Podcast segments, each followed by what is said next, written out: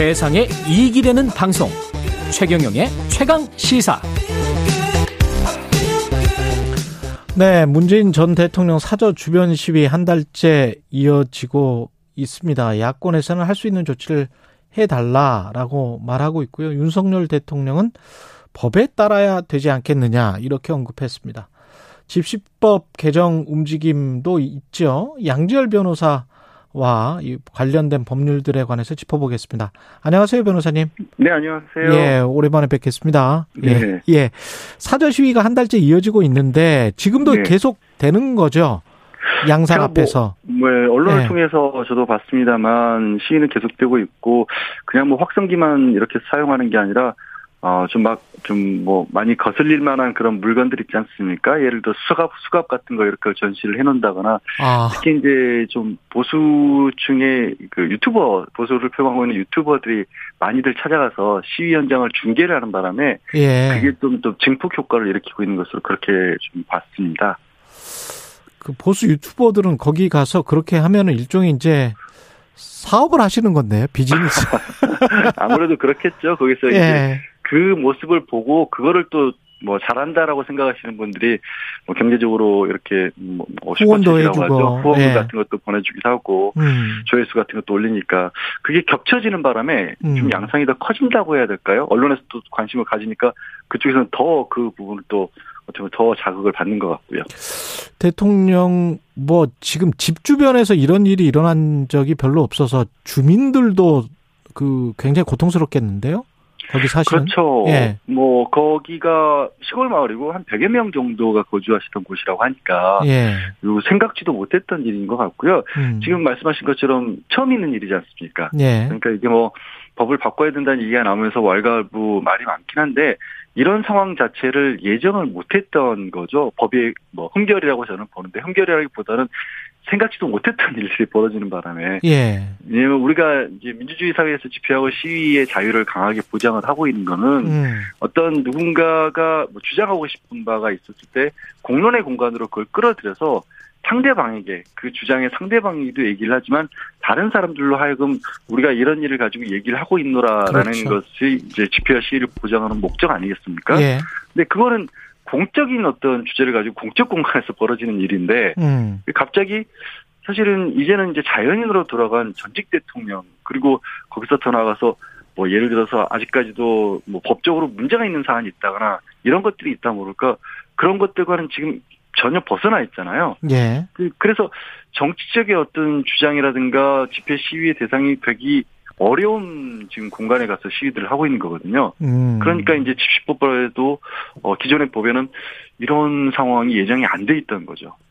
과거에 제 기억에 10, 한 5년 전, 20년 전에 대사관 주변에서는 시위 집회를 못하게 해서 대기업들이 예. 대사관 주변 건물 또는 대사관을 유치시 자기 건물로 유치시켜 가지고 집회나 시위를 못하게 아주 그 법적으로 쓱 예. 막아버리는 그런 일도 있고 그랬었거든요. 그거는 사실상 이제 집회나 시위를 차단시켜 버리는 음. 거였잖아요. 네.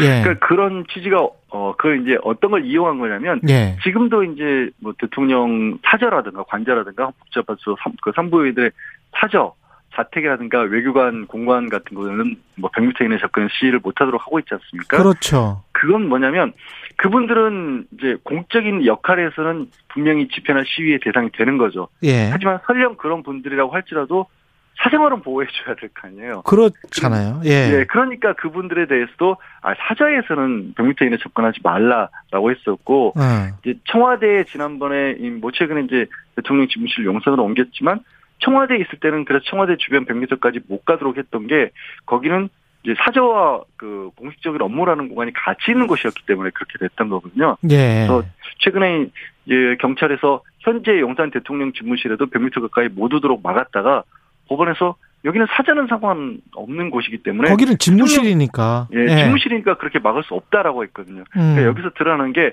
공, 아까 말씀드린 것처럼 공적인 인물의 공적인 어떤 활동을 하는 공간에 대해서 그곳에 가서 집회나 시위를 하는 건데 지금 문 전 대통령 같은 경우는 그런 인물이라고 보기는 어렵지 않습니까? 현재의 위치가. 그래서 이게 어, 엉뚱한 일이 좀 벌어지고 있는 게 아닌가 싶습니다. 이 공간이 그 단, 이 영어를 써서 죄송합니다만 public office와 private 네. house를 지금 구분을 좀 해야 될 것 같은데 네. 그 프라이빗 하우스 어, 그러니까 개인 주택 들에서 이렇게 어 시위를 하는 것 이것이 집회나 시위 표현의 자유다. 그 인정해 줘야 된다.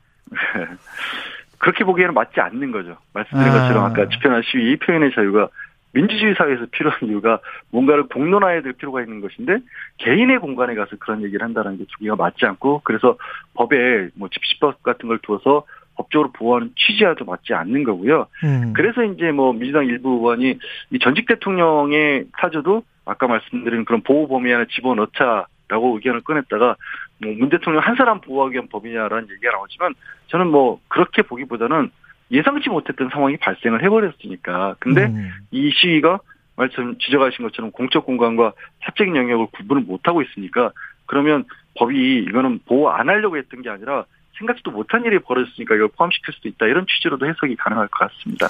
집회나 시위 표현의 자유를 철저히 보장을 하면서 최대한 보장을 하면서 그러면서 혹시 할 수 있는 방법들이 뭐 없을까요? 그러니까 그 어떤 방법 아까 말씀하신 그런 뭐랄까요? 남들이 봤을 때도 이상하고 네. 너무나 소음 피해를 많이 주는 그런 것들이 음. 그 소음을 어떤 좀 확실히 좀 줄인다든지 뭐 네, 이런 그러니까- 방법 같은 거는 없습니까? 혹시?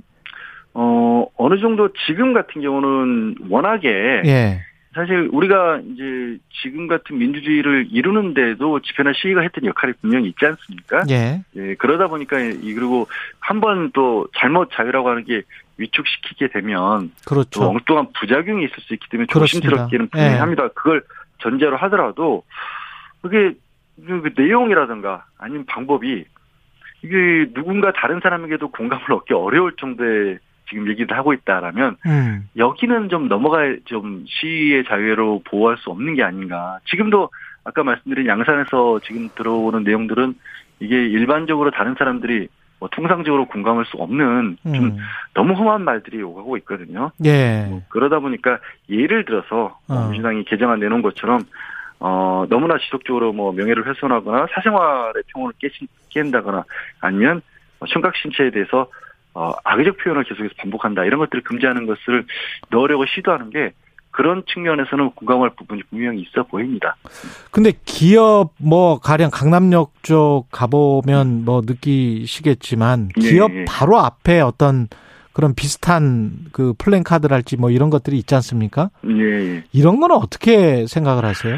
그러니까 그런 부분도 예. 거기에 대해서도 뭐 이 주변에 거기도 시위가 여러 가지 양상들이 있습니다. 저도 음. 가끔 이제 보면 근데 주변에서 뭐 크게 소음을 일으키다거나 아니면 일부러 주목해서 보지 않는 좀 어려울 정도로 하는 분들도 있고 예. 어, 뭐 본인이 굉장히 뭐 사실 힘들겠다라고 해서 가끔 뭐그 굉장히 장시간 동안 그 위에서 어, 지금 노숙 어, 저 야외 농성을 하시고 이런 분들이 언론을 통해서 알려지기도 하지 않습니까? 음. 고통스럽겠지만 이제 그런 방법 같은 경우에는 어 그게 그분의 어떻게 보면은 원래 달성하려고 했던 그러니까 다른 사람들로 하여금 자신의 목소리에 좀 귀를 기울이게 하는 그런 방법을 찾으신 거고 선택하신 거고 예. 다른 분들 같은 경우는 소리는 많이 내는데 어. 오히려 주변 사람들이 눈살을 찌푸리면서 이- 지나가는 경우들이 있지 않습니까? 그렇죠.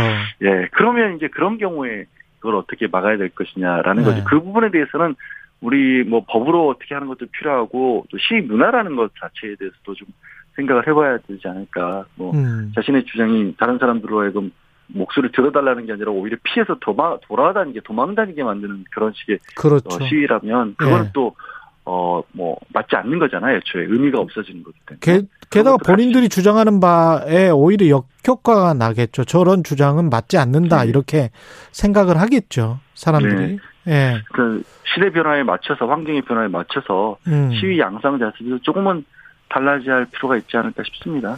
근데 그게 이제 법, 게 집시법 개정까지, 법 개정까지 가야 되나요?